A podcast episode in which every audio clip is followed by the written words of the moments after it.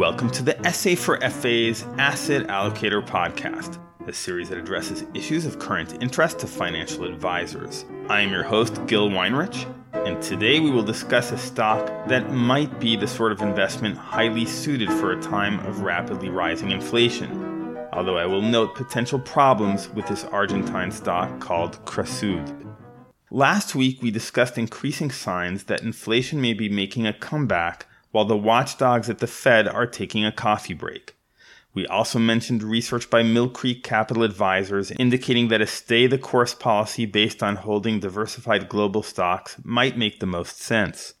But for those with new cash to deploy, the question is always what would be a timely investment now? So I took a closer look at Mill Creek's research to see what kinds of stocks correspond well with changes in inflation expectations. International stocks did best, followed by a global portfolio that includes US stocks. Next were materials, real estate, infotech, energy, industrials, US stocks by themselves, and then commodities.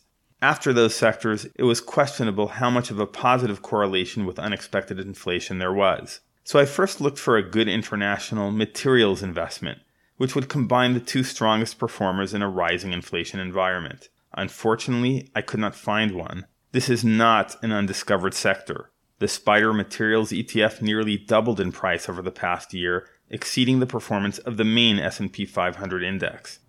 The last time I did a podcast on a materials stock, ICL Group, in late 2019, it was a stagnant value stock. It and its peers no longer appear to be bargains.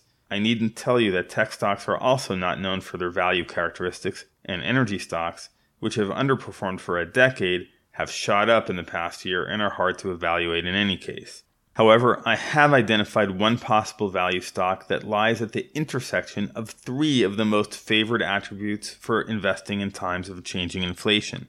I'm speaking of the international real estate and commodities conglomerate known as Cresud. The Argentine holding company owns some of the best real estate in Buenos Aires, prestigious property in New York City, and highly productive farmland in the Pampas. Let's look at this in a bit more detail. In times of rising inflation, it is often much harder to obtain financing for real estate purchases.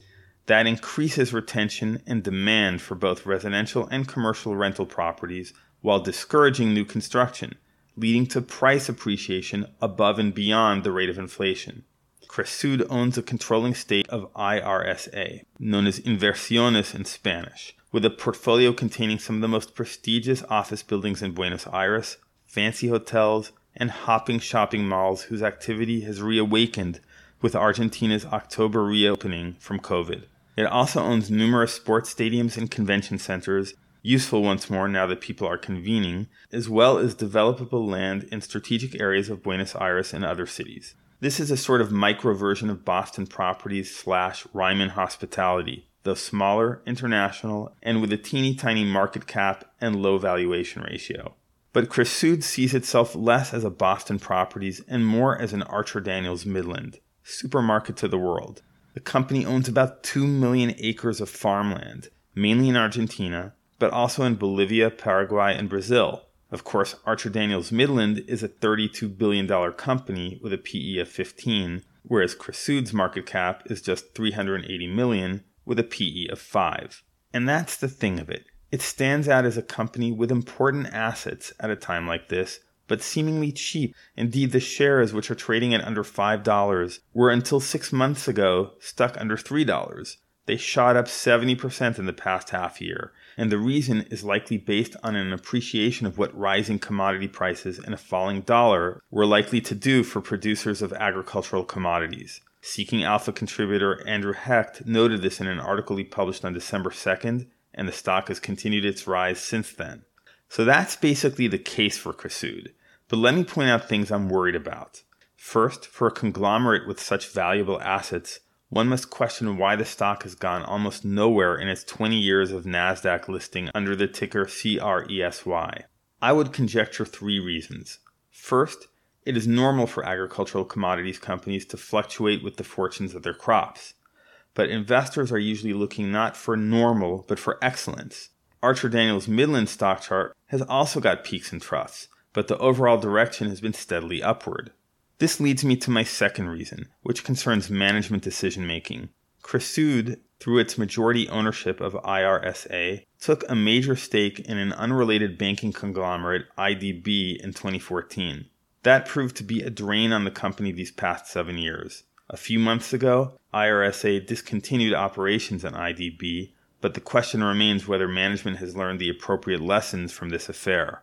My third concern highlights the biggest difference between a Cresud and an ADM, which is that Cresud operates within the political and economic chaos that is Argentina.